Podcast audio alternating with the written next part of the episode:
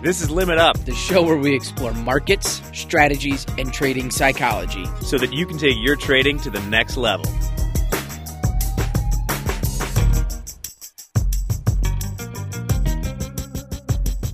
Hello, everyone, and welcome to the Limit Up podcast presented by Top Step Trader. I'm Jack Pelzer. I'm Dan Hodgman.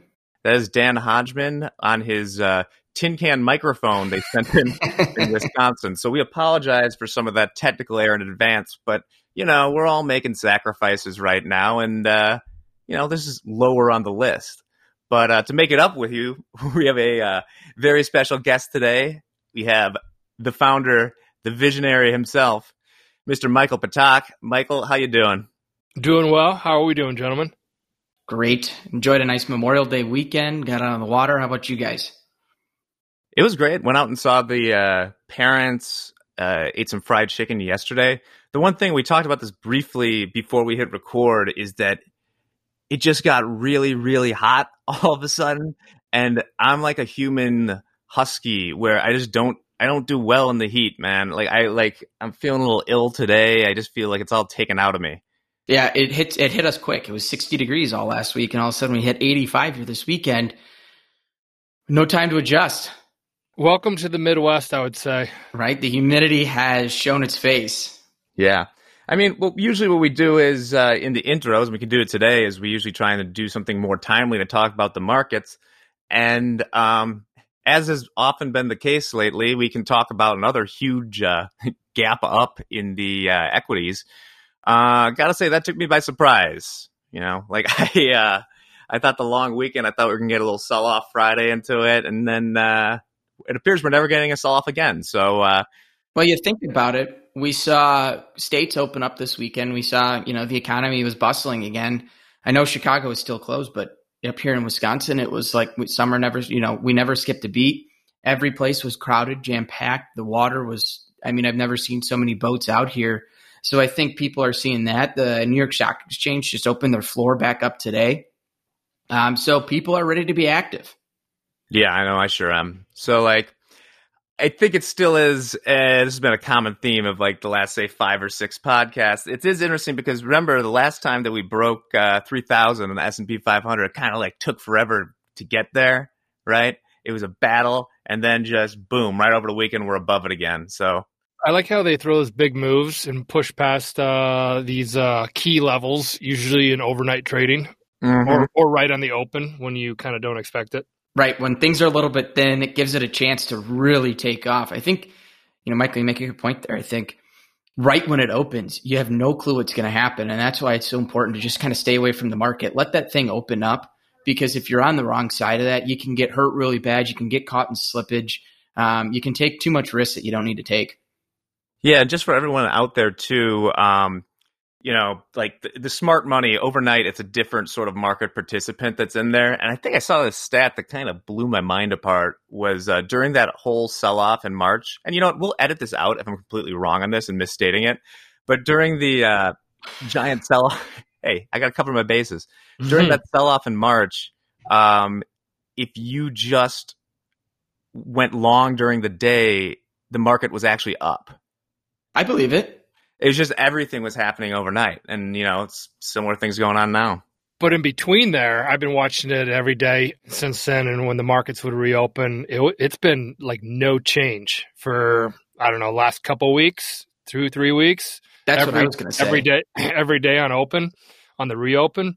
Uh, but yeah, you're right. When COVID first came out, uh, you had some major moves right right on the open, and uh, I mean that's just too thin. It's it's it's not a it's not a place I like to trade. Yeah. I think you're, what we saw was a lot of computers obviously shut off on the first sell off. And I think after the initial reaction happened, after that first emotion, um, you saw people powering up these algorithms, these computer systems were firing them during the day when they had better control. And then in the overnight, as soon as we hit that pit close, I think they were shutting those things off and letting the night session just go wild. Yeah. Well, what we're going to do today, I thought it would be a fun conversation to have because, like, a lot of people out there, they know Michael's story, and it is a very compelling story. But we thought today we'd talk a little about not obviously, many of you are probably coveted out at this point, um, but there's also this uh, simultaneous kind of uh, renaissance going on among the retail trading industry, and it was sort of like the confluence of uh, the beginning of the uh, no cost, uh, no transaction cost for stock trading, and sort of the rise of Robinhood and some other things, combined with everyone being at home and the markets going wild.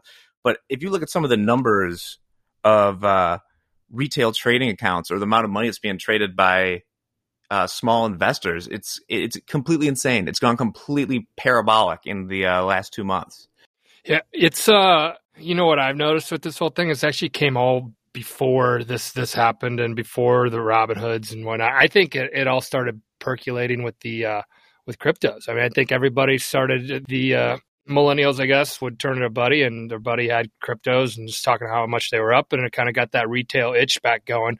I remember in the late '90s, retail was where it was at. I know uh, uh, people were taking money out of their credit cards to put in the markets. I know I had quite a few people around me, and they weren't just like friends; they were my friends' parents doing stuff like that. And and that was in the late '90s when you could. The big thing was you get better returns on your money putting it at, uh, in the stock market than you could beat your your credit card re- charges on there. So that's something I saw then, and then it thinned out in the 2000s, and it all came back in in you know 2010 and beyond.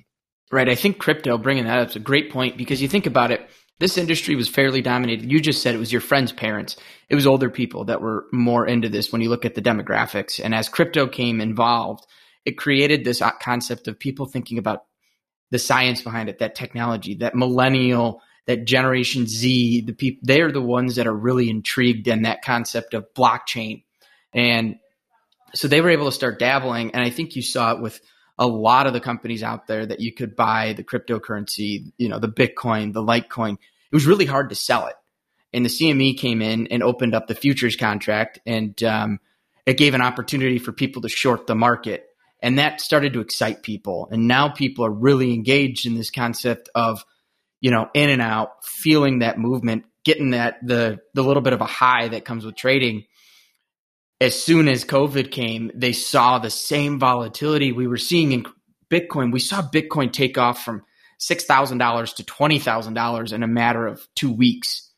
So they saw that volatility, and now you're seeing it across the board in all products out there. And it was a quick transition for a lot of the younger demographics to go, oh, I get it with crypto.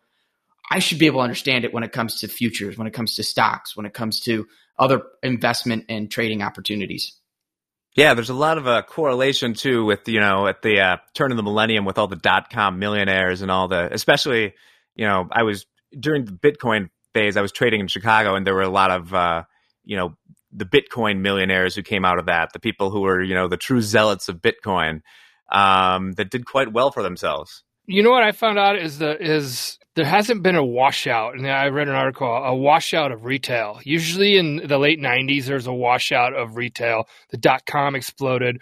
NASDAQ hit its highs in March around 20, around 2000, 5,000. They hit 5,000 in 2000 uh, time period. And they didn't see those new highs in the NASDAQ index until about 15 years later. There was a huge influx of retail trading in the late 90s and a lot of those those people got got washed out. What I like to say, because uh, they were just you know playing in the dot coms, playing in the the big movers. Anything big moving always get, is going to attract people, and and we saw that with cryptos, uh, and then we saw that towards the trail end of uh, the um, pre-COVID. I would say end of 2019, beginning of 2020 when when uh, you know you talk about all these Tesla millionaires. I mean, there's a lot of action, action in January. Everybody, I know, I put money in in January, and I was instantly up twenty percent on that. And I just spread it all across, and, and it was kind of my my test of saying, you know, why are all these retail getting paid so much? Because you hear hear all these yellows, you hear all these stories, and you see these people taking uh, you know taking in big chunks of change. Now, do they have it still? I don't know, but the retail trader is here and the retail trader has not been flushed out from what I'm seeing. And if anything, it's given them more of a uh, an excitement around. Uh, you know, you give this a little bit of attention and you start to understand if this does that and that does that, then hmm, maybe I should try this and I'll do that. And that's kind of what I'm seeing. I think even the, one of the biggest benefits for the retail trader is they've introduced the micro e mini contract. So it allows you to get in a little bit cheaper. It opens up for that retail trader to at least start to kind of dip his toes in to get a, a feel for those markets. And I think a lot of people were able to get on the short side. I think people were quick to want to be short. It's been something I've been hearing from people for the last couple years on how they want to be short. Um, I can go. I go back to like 2016, and I'd be standing on the floor, and I'd hear guys come running in. We'll see you later, Spoos. It's finally over. And you know, three years later, we were hitting highs. But I think this concept it opened the micros. It brought people in that really wanted to get involved, but they, they didn't want to front the few thousand dollars. The micros came in, they got the feel for it, and now they're able to start to build those accounts and run those shorts down, and uh, we're able to take advantage of some of these huge opportunistic moves. So, a uh, little backstory: we've uh, decided to have Dan ditch the tin can mic, and now he's talking through his computer. So it'll sound a little bit like a uh, like a call-in show. So we'll just depend. You're, you're you're like one of the guys out from Stickney who wants to talk about the Bears or something. Right. It's kind of funny. Where this is the first time ever we have a guest in office, and Jack and I are not in the office having a conversation with them. it's fine. I think people people are willing to bear with this stuff right now. Well, we'll use that awkward uh, transition as the transition into. Um, I kind of want to see what your guys' thoughts were on some of the pros and cons of the different um, asset classes that are popular among retail traders, right? So I think everybody kind of starts, anyone who's interested in finance or whatever else usually starts with stocks because, I mean, stocks are pretty intuitive. But then uh, if you're going to start trading, then you want to, uh, you know, live a little more, not dangerously, but you want to be able to lever up a little bit. You want to be able to get some movement out of them. And I think now uh, through Robinhood and some other things, a lot of people next get into um, options and things like that. Um, and then futures is a little bit more sophisticated crowd. I was kind of thinking we all um, were futures traders during our uh, professional career. Oh, Dan, you did options too. But um, for retail traders, like, what do you guys think are the big pros and cons, or that they should know before they get into those sorts of trades? Number one, crude oil can go negative. Yeah, we just learned that. yeah, actually, I just learned that after twenty some years of trading that you right? can go negative. Um, I think everybody does start with, uh, of course, equity stocks. You know, hey, the Jordans are coming out. What do, what do I think about buying Nike? Things like that. And then after they do things like that, they want to, they want to. Everybody wants more buying power. Everybody wishes they could could trade bigger and and and whatnot. Uh, so then, how do you feed that itch? Um, options is is usually the next best play. I know I went from equities to dabbling in options, and then I remember going back to uh, equities, and and I would always watch the S and P index futures as the leader of the industry. When the whole futures start to rally, then I figured that you know the stocks that I was trading would follow. So eventually, I just said, "Why am I watching stocks when I'm watching S and P, or why am I trading stocks when I'm watching S and Ps?" And and the uh, the indexes, the Nasdaq and the Dow, and that's when I made my transition to futures. So futures to me is the most sophisticated. It's the pro ball players uh, of the industry, the athletes of the industry, I like to call them, um, tend to play in that arena. Uh, I like the movement. I think uh, the futures product is an exciting product to trade. Um, but I do see how people go kind of the progression is equities, options, and then, all right, what's next? and then there's that big leap to futures, which isn't really a big leap for for most. They just can't wrap their head around it. I think out of the get, but once they jump into it, I don't think they really ever go back. I think that's a common progression. I think a lot of traders do that. It's it's fun to watch, you know, something like Nike or you take Boeing for an example. We all know Boeing has the potential to recover back to that 300 mark. The payout to get there is going to take a while, but what is everyone watching when they have any sort of stock, take it Boeing or their Netflix or Amazon. These stocks are doing really well right now. Anyone that is has is invested in those companies, the first thing they're looking at, what's the Dow doing? What's the S&P 500 doing? Where's the Nasdaq? And you're hearing, you know, Nasdaq just made all-time highs or you know, stocks are back on their highs for the first time in 3 months. When people hear that, they instantly want to jump. They go, "Okay, there's more money to be made in taking that overall opportunity to run the whole market up. My one stock doesn't have to do well, but if on a whole they can do well, I can make money. And I think that thought process behind it is pretty simple to think it through okay, I have a better chance of being right if I'm long S&P 500 versus being long a singular stock. Yeah, and also, you know, the the index for for me and my experience, I'm gonna always share my experience because I don't want to tell people how to trade or where to trade. You got to kind of find your calling. But when you think about like Boeing, we're just talking about Boeing. You know, you could have you could have that me, uh, the the move pegged pretty well, and then over the weekend the CEO gets a DUI, and that's going to affect your your, your affect uh, things big time, or, or something happens. When you deal with you know your broad indexes, you know one CEO of, of Boeing doing something crazy and stupid isn't going to change your position in, in the S and P. So if you're long S and P's, you're looking for that to go up. You're long Boeing. I, I would rather dabble in the indexes. You're not going to be. It's like asystematic or unsystematic uh, versus systematic risk, and, and, not being caught on one little issue uh, of the uh, of a stock that's going to kill your position or, or stop you out. So the the indexes for any retail traders where I would be gravitating towards. Uh, it, it, a lot of things, and you get a broad breadth on the the feel of the economy. So when you're sitting there in Thanksgiving and, and you've been trading the S&P all year long, you literally can talk uh, the economy and, and understand how things are doing much better than somebody who's dabbling in individual stocks. You get a bigger picture. A prime example that is Boeing. We saw last year, all stock markets were making all-time highs. They were up astronomically on the year as Boeing sunk from 400 to 110 dollars a share. You know, yep. That's a good One's example. not going to hurt you if you're long the underlying index there. Yeah, and you're also probably not going to get blown out by something that's lurking under the water that you don't know. You know, the whole S&P 500 cannot have a uh, accounting scandal that suddenly yep. bankrupts the company. uh, the banks tried to do it in 2008, but uh, yeah. they didn't get the full job done. That's that's the yeah that's a really good point. I mean, you can't. There's no one thing. There's FDA approval and all that that you're waiting on. So I like the the the the three uh, broad markets at Nasdaq, S and P, and the Dow. I think they're great.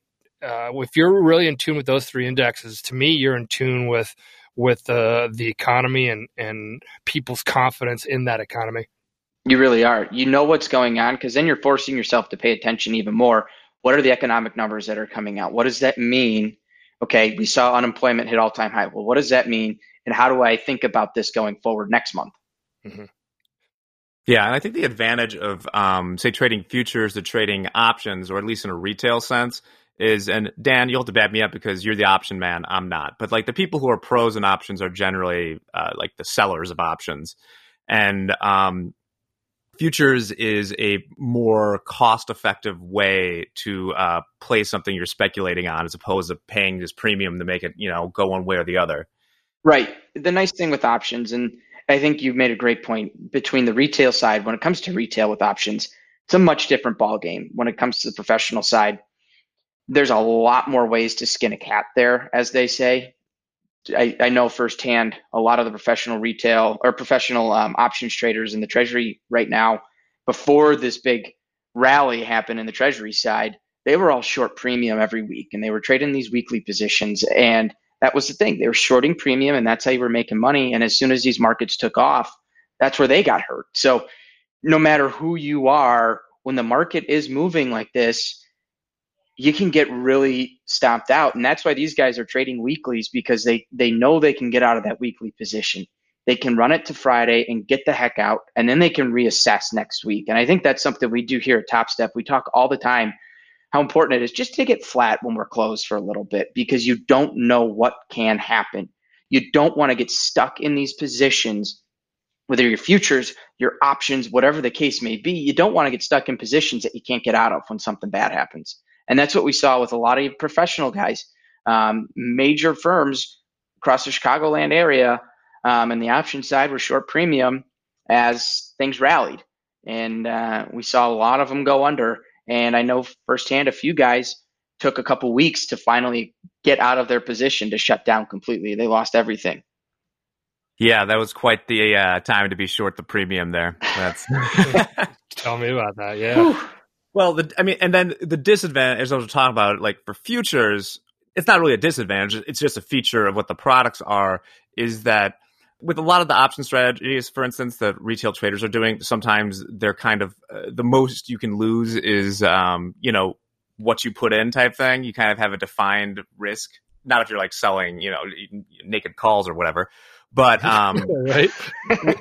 with futures, if you uh, are quite stubborn with them, uh, they can keep going um, in a way that th- there's not as much predefined. I mean, you can be responsible and be good with your risk management and mm-hmm. you know set stops and stuff. But if you don't follow them, I mean, they can just run and run and run. Well, that, I think that's a, the that's a t- uh, the the key point right there is the fact that if you go from equities to options, which is typically the re- retail path, equities to options, then I can definitely I understand why people are, are driven towards hey I'm going to buy a call. I'm only risking five hundred dollars on this. So basically that's them really in my eyes having no, a predefined risk management already put in. And the hefty lesson here is you know they don't even have a risk management even foundation built yet but they're getting that first little taste at if I put five hundred dollars in the most I'm going to risk is five hundred and my upside's unlimited. So that's really exciting. Now if you can have that same type of discipline or, or, or take that that learnings from options and do it into uh, the futures environment, you can put a OCO or auto OCO, uh, which is basically order cancels order or just what I like to call, I mean, risk management. So you go to buy crude oil, you go to buy the S and P, um, it'll automatically put your five hundred dollar stop loss in, and it'll put a whatever profit target in you want automatically. So there's your predefined risk parameters. Once you get those down, then you're in really good shape. And I think that's why people are, are new retail traders, I should say, are driven towards options because they see that this is a max I can risk. But technically, having stops and using those where you don't uh, move your stop uh, is is the right route to be trading in general. You just get that kind of framed out for you in options. Michael, you just said something really interesting, and I didn't want to rush over it. Equities, when you start with equities and you're buying stock, people have no problem. Okay, I already lost this money in the sense I put this money into this this product or this company. Um, if I bought ten shares of something at fifty dollars, I am willing i've already willingly lost that money. And so if it comes from $50 to 40 it's like well that's okay. I'm, uh, this market this stock can still come around. As soon as you transition into that options world you start to get your first taste of risk management. Okay yep. i know what my risk here is. You really don't a lot of retail traders when they get into the stocks they don't have that mentality of where's my out? What's my risk in this position? Yeah i lost three thirty thousand dollar trading accounts before trading futures, not after futures. And and I lost slightly with options, but it was majority of just going into equities and not having stops because you know that was just something that I'm only going to trade stocks that I like. And if I if it goes against me, guess what? That's in the long term portfolio now. But then uh, you look at that, and all all that does is just absorb a bunch of your cash. So then there's a there's a risk element to that too, because now you can't. You're sitting on something. You're you're down uh, more than you'd like on it. So now it's a part of your long term portfolio. And transition that one over. And you have to transit, and then like you're sitting there, and then next thing you have a bunch of crap in your long term portfolio. So I, that's like that's how I got suckered into all this is is playing that game, no risk, no risk management, and it wasn't until basically coming to futures and having uh, you know predefined in my head always saying hey i'm going to risk no more than $500 or or if that's my daily loss limit i'd have you know per trade it'd be a couple hundred dollars and and that's how i manage things and i'd look for a couple hundred dollar moves and there was a one to one and you kind of started off things instead of like hitting your 10 to 1 5 to 1s or these home runs that everybody talks about. I said hey i'm just going to go risk to reward one to one but that transition, it's kind of like gunslinging out of the gates, Wild West. Hey, I like Nike. Of course, it's going to go up. You know, I'll, I'll, do one really good example right here. Just today got delisted. It Hertz got delisted. About three years ago, we used to call it the summer of Hertz. Hertz uh, was rocket ship. It went from like seven to 15 to 18 to 20 something. And everybody's like, I oh, just buy and hold if it doesn't work out. Well, you should have, you, you, no, not should have. If you would have done that, um, on your great, you know, if you would have got on 10 bucks and went all the way up to, I don't know, 20 something, or it, it was just a screaming rally uh, all throughout the summer about three years ago. And now you're, you lost everything. So it's trading two bucks right now. It went delisted. So and that's hurts. That's a, of course, you're going to go rent a car right now. They're going through bankruptcy. I don't know if you can rent one right now, but you know, you have that brand name and you're going to think in your head, oh, this is a great company. You don't know what's underneath the quote unquote hood. I was, I was just going to point that out because the, uh, you know, it just goes a little bit into like a business or corporate finance, but that part of the reason that, um, uh, the rental car companies were such good stocks for a while is they're they're very uh, financially advantaged through the tax system mm-hmm. um, with how they use depreciation. Basically, Hertz or other of them has has figured out a way to just pay no taxes. So, and uh, it's great until something like this happens where. Uh, you know, isn't that crazy when you land in Denver and you see a couple football fields full full of uh, parking lots that are loaded with cars? they're, all, they're all brand new, and they're all brand new. And and you know their big their big comment was you can't uh, run a business with zero revenues you know, well, maybe your business wasn't uh, wasn't as flexible to to handle certain things. And I'm not calling out any rental car businesses, but you know, so if we're going to go back to the retail conversation, then then you got to look at things uh, this way: that no no stock's always going to go up and to the right for for you know it's not a Warren Buffett always play, and even with big names like Hertz or or whomever, they can go down to zero. So it does become risk management. I see the progression from equities to options because you have that first level of risk management. I got unlimited profits. Well, I'm only going to risk $500. I see that drawing. But when you really want to make this a serious play and, and make trading your future, futures is, is is set up for those type of traders to um, that that understand and starting to starting to respect risk. It may not be there yet, but the foundation's starting to be built. And then you get them into futures, and you got these auto OCOs, you got these bracket orders and whatnot. There's your risk management, and then it just becomes about accuracy. You know, if you're going to shoot a two to one, you know, risk hundred dollars, make two hundred dollars on every play.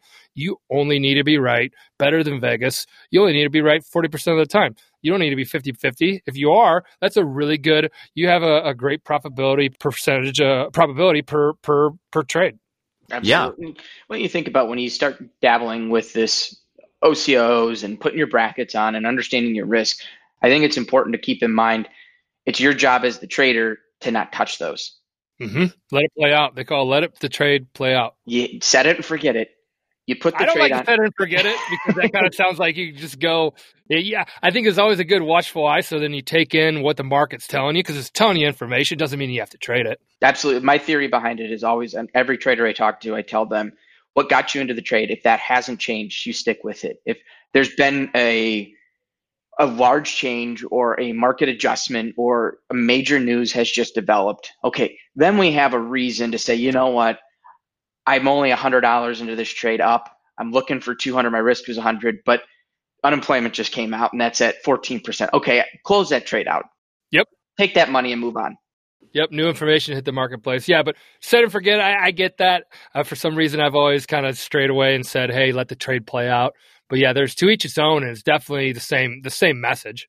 Well, probably the most right. like important attribute of a really good trader is being able to recognize that you're wrong and being okay with that. Just get, you know what I mean? Just getting out of it. Because the thing about risk management, what makes it so hard is that it's not sexy, right? I mean, it's not, people don't like, people love the stories. Like I, have talked about this in the podcast before. There's a reason people levitate or gravitate towards you know something like The Big Short. I mean, it's it's it's it's a fun story to follow the person who's a contrarian and just it, they're right when everyone else is wrong. But the truth is that's just like not how you become a good trader generally. No, it's rare. I mean, good trading is like watching paint dry. It is boring. It's brutal. Well, you think about it. I like to. I think a lot of traders have that athletic mentality. Michael, you were just talking about that when we were just talking about trading um, the the equity or the index markets you were a college football player. You played receiver. You drop one pass. It's not going to determine how you're going how the outcome of that entire game is for you as a football player. Same thing for me was hockey. If I had one bad shift, it's not going to determine the outcome of the game. And I think if you can create those mindsets and find ways to take your your personal life lessons that you learned outside of trading and apply them to trading and say, look, one drop pass, one bad shift is not going to determine where this game ends up. And trading's the same thing. Don't let that one trade, don't let that one drop pass affect that overall account so that you can continue to trade tomorrow. And I think that's why when we go back to the retail traders, getting them to move into a more sophisticated uh, asset class or product to trade, because you don't really have that in, in equities. You could put a stock, you could buy stock if it goes against you. You don't really have to be convicted and be like, oh, you know what? I thought I was going to make that move. It didn't make that move. It actually went the other way, but I like it now. Now the reasons why you get in the trade just now changed and you throw that one into your long term, and then you go to another one. Next thing you know, you have a, a long term portfolio, and then your short term, you don't have any capital to trade. So the having the conviction, and then that, that's why the progression is all right. Well, you know, if I lose all 500, then I'm going to make a new decision. I'm not holding on to anything. If I go to options and I lose 500 in my call, or you know, um, paying the premium. Um, that's what that's what's great about again i'm i'm just going to always be an advocate because i've i've gone the path from equities to I didn't jump on the FX train. Uh, it wasn't it wasn't something that I really gravitated towards. I could see how overseas uh, it's really big because just crossing state lines, you know, you crossing country lines, and you got to understand the currency. And I could see the, the the the draw and attraction there. But I went from equities to options to futures, and, and futures again. When you have that uh, in and out eh, conviction and your your risk reward and that respect for risk reward, you really start to get the reps and understand how the game is played, the trading game, the retail trading game that then ends up helping you turn into a professional trader. That's exactly what it is too. This is kind of a game, and you have to have that game plan every time you sit down to trade. You have to know what you're going to do. Those decisions need to be made usually before you're into the market. Once you get in, you do exactly what you said. You kind of get that conviction. Well, I, I got stopped out, but I still really like the short side. And maybe once or twice is okay if you're managing your risk and you're like, look, this level still is a great level to be short at. Fine. But those decisions were made prior to. And as soon as you start to get the convictions and you keep trying to short that market and the market's telling you otherwise, you have to step back, reassess. Now it's a new decision making process. Let's reassess my strategy and plan here for the day. And then I can make my adjustment. Yeah. Michael, you've been doing some trading lately as well. I mean, we don't go into like tell people how and stuff, but so uh, what are you sort of looking at the most? You know, as far as like you're putting on a futures trade, um, are you you just like a pure order flow guy or order flow and range? Uh, the range is uh, right now we just broke out of it. It was I've been watching the S and P, dabbling in the S and P, and I got so many things going on, so I keep things really light position wise. So it's you know we were like in the the 28 hundred uh, to three thousand range right there. I've been stuck in there for a while, so that was something. And and then playing the outsides, the extremes of those range. You know, when it comes up to the level. So right now it's looking. You know, it broke to the upside. It's above the 3000 area. Is this a continuation or is it going to slowly kind of fade out? And are we going to come back in, suck down into the, the that range again and, and play that? So right now that's that's kind of the the you know today's May 26th, so all that could change uh, if you know get off this podcast and look over there and there's new information that just hit the market. So that's all something you digest as you as you watch the markets and a big thing that I can my old retail my professional self can t- say to my retail retail self uh, old retail self is the uh, you know let the market come to you let it tell you. There's so many times as a as a new retail trader, I, I said it's going to go up, it's going to do this.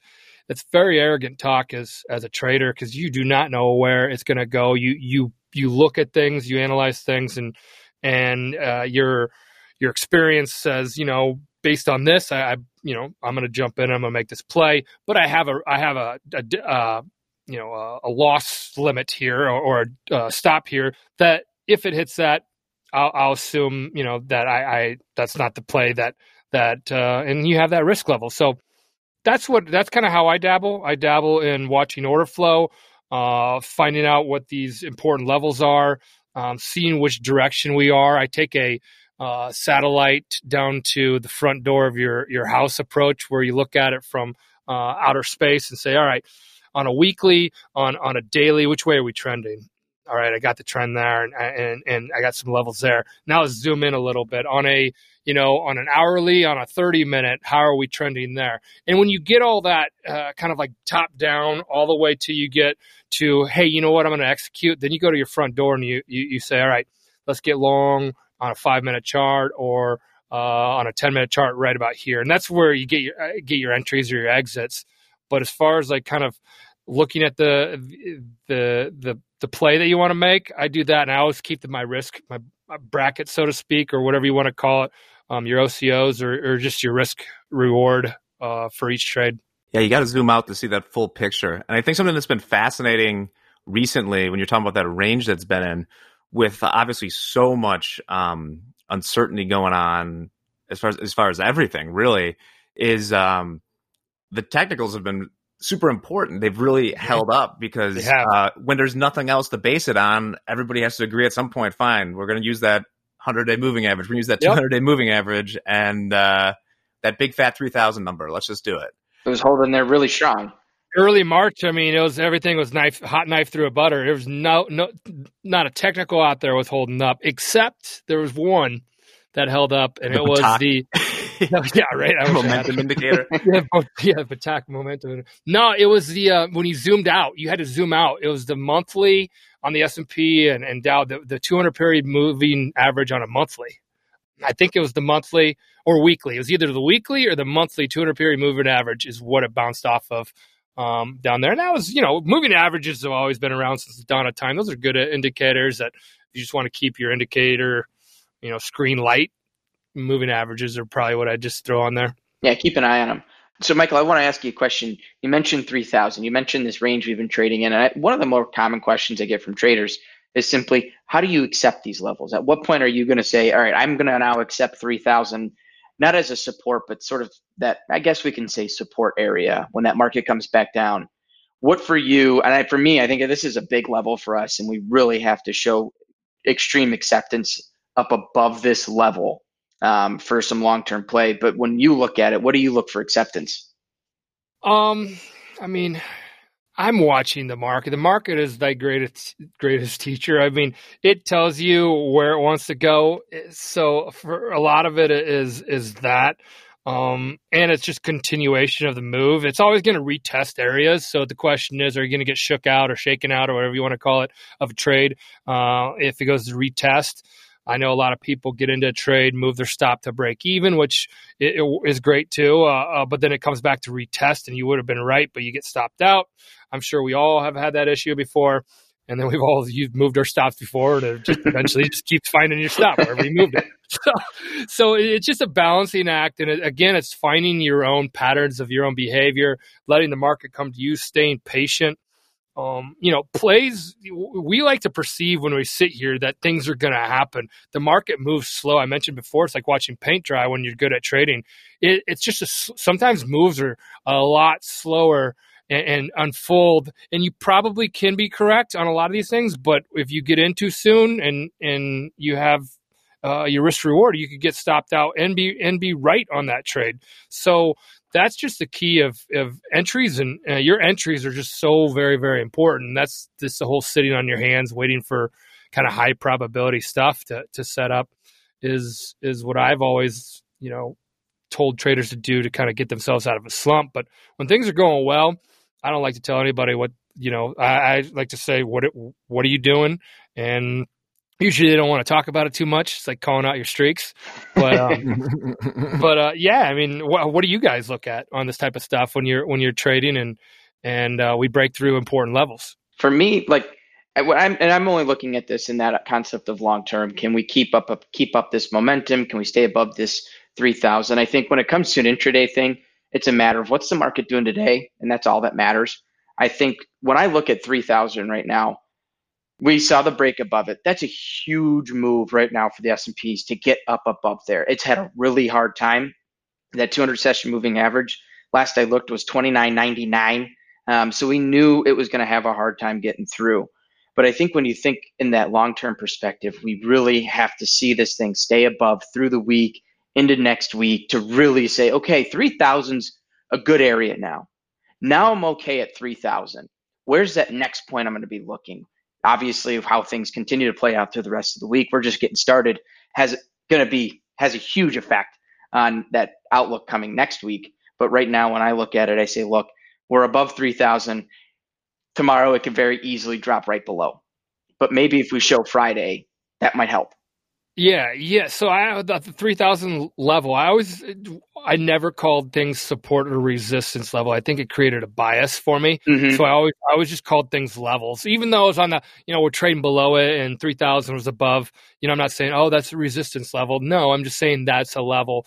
So then, if it breaks through that level, sits on that level, I am closely watching what is happening. Does it suck back down to that level? does it you know how does it behave around those levels? And that's where jack we get back to what you talk about uh, order flow and, and whatnot you're looking mm-hmm. at it you're really paying attention to the order flow around there uh, and then the temperament of the stock. And then what information is is is out there that uh, is either being digested right now or that may be coming a couple days from now too. Unemployment numbers coming up right now i think that's another big one. So you know you got stuff like that and you know if you're tomorrow morning's the unemployment number or something like that, then you know the markets may be waiting for for new information. So how does it play out? And what do I want to be in a position, or do I want to take take my profits, or let my trade play out, or however? So this is just it's a constant. Uh, you're you're molding and sculpting, uh, you know, things, and and of course we always want to let the trade play out. But if all information is still there that got you into the trade, that's when you still want to keep that position on. I like playing the uh, psychological game. A, a, little framework that helps me is if I'm in a trade one way or the other. I try and think about, well, how would I feel if I was on the other side of this trade? Yep. And, and sometimes that'll give me the confidence I need to hold something. If, if I would be terrified to be on the other side of the trade, then I'm usually I usually feel pretty good about it. Yeah, that's a great way to look at it. I think when I was really in cold, there's times where I've been in really bad cold spells where I would just take the opposite of whatever I wanted to do. So if I wanted to be long, uh, for me to break my cold spell and just to be, you know, because you can be right both ways or wrong both ways, right both ways too. But then there'd be times where like, you know what, I've been so cold right now. I, am just going to take the other way and let my trade play out that way. And then just for that information, I mean, it was I would never load up or anything like that on that type of stuff. But when you're in a cold, cold spell, you shouldn't be loading up. If anything, you should be sizing down. So there would be times where you have to kind of, I always say, have that flexible bias or that uh, strong opinion that's weakly held. Uh, because you have to ebb and flow and, and, dance with the market and you know your time frame could be way different than the market's time frame right. We don't always have to be right in every decision we make. Our job is to be profitable as traders. So it's that you know checking the ego before you sit down to trade. Look forget what you, we may all have this bias that you know equities may are going to make a new bottom or we're going to make new highs in the next three months. Cool, you can have that opinion, but when you sit down to trade, you have to forget that stuff, and your job is to make money. It's not how you do it; it's to make money. And who cares if you're right or wrong? That's a perfect example on going back to the newbie equities trader because then they'll they'll find something well it, it's a it, they have the new product coming out, and then you have to justify in a whole new way. Well, it's not about that. The trading's about risk management, money management, first, and eh, eh, first. That's it. Bottom line. That's yeah, your job. Line.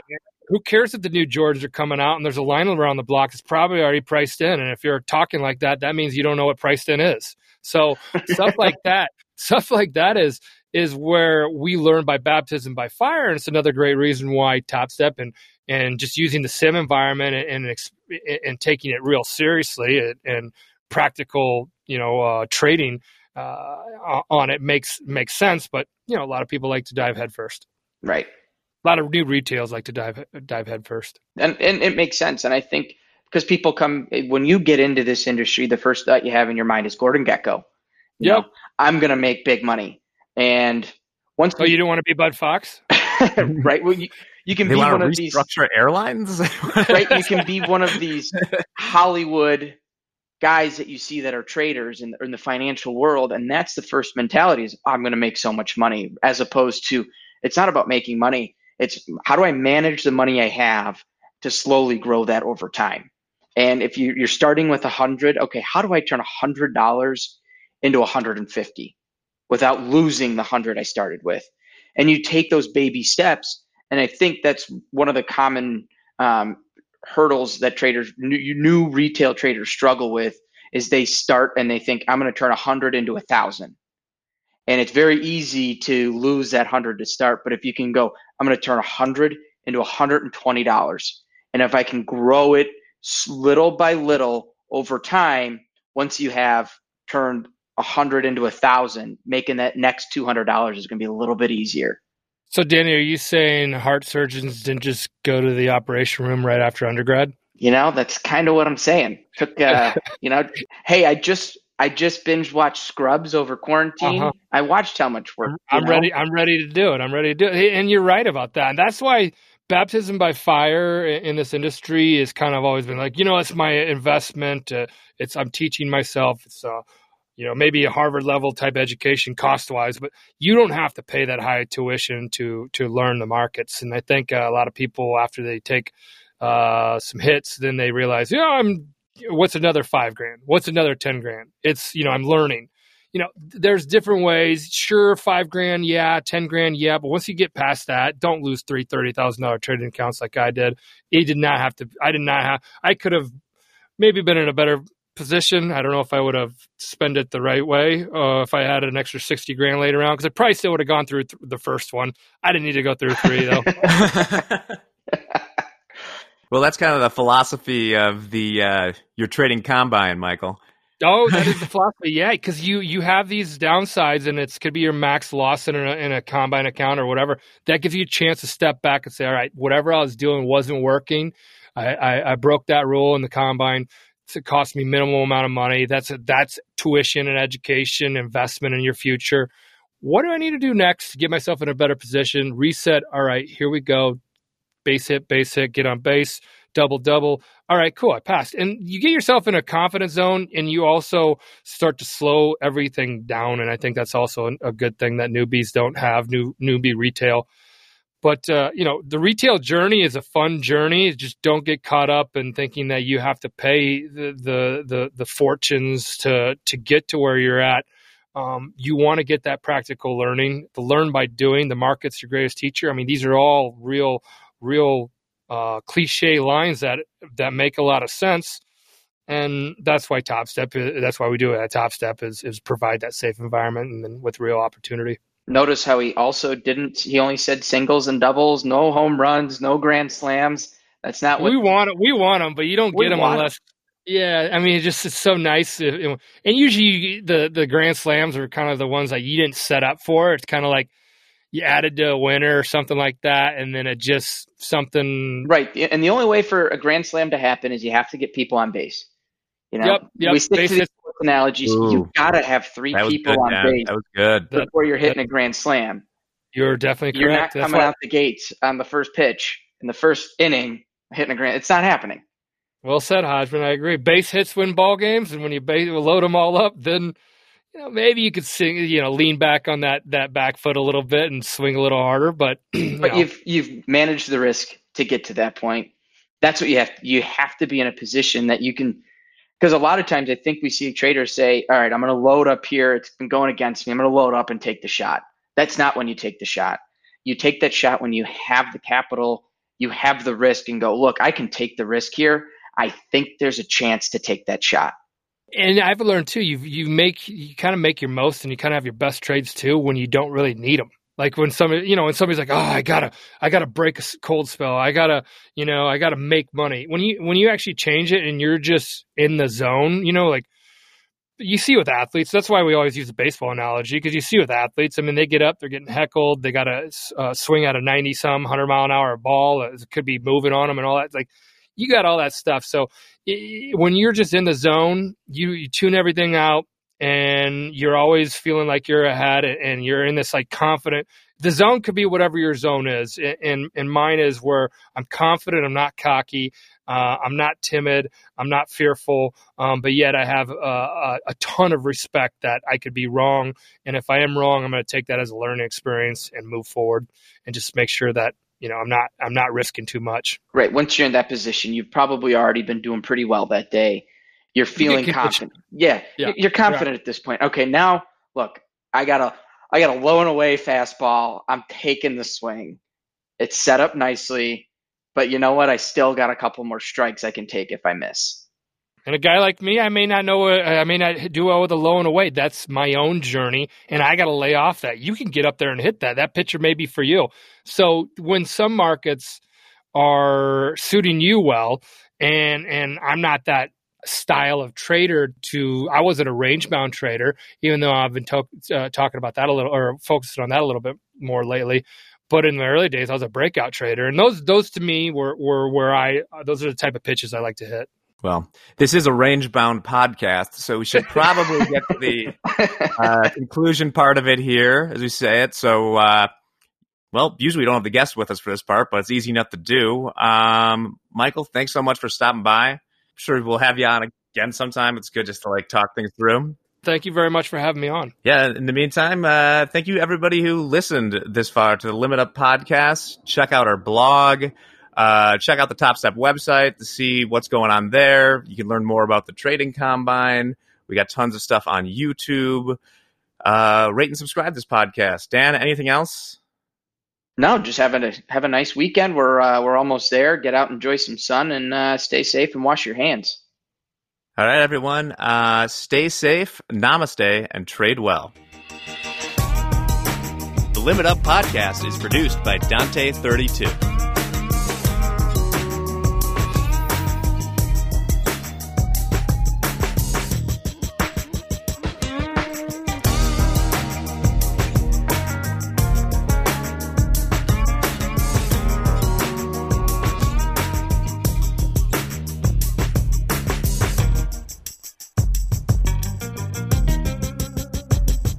Futures and Forex trading contain substantial risk and is not for every investor. An investor could potentially lose all or more than their initial investment. Risk capital is money that can be lost without jeopardizing one's financial security or lifestyle. Only risk capital should be used for trading, and only those with sufficient risk capital should consider trading. Past performance is not necessarily indicative of future results.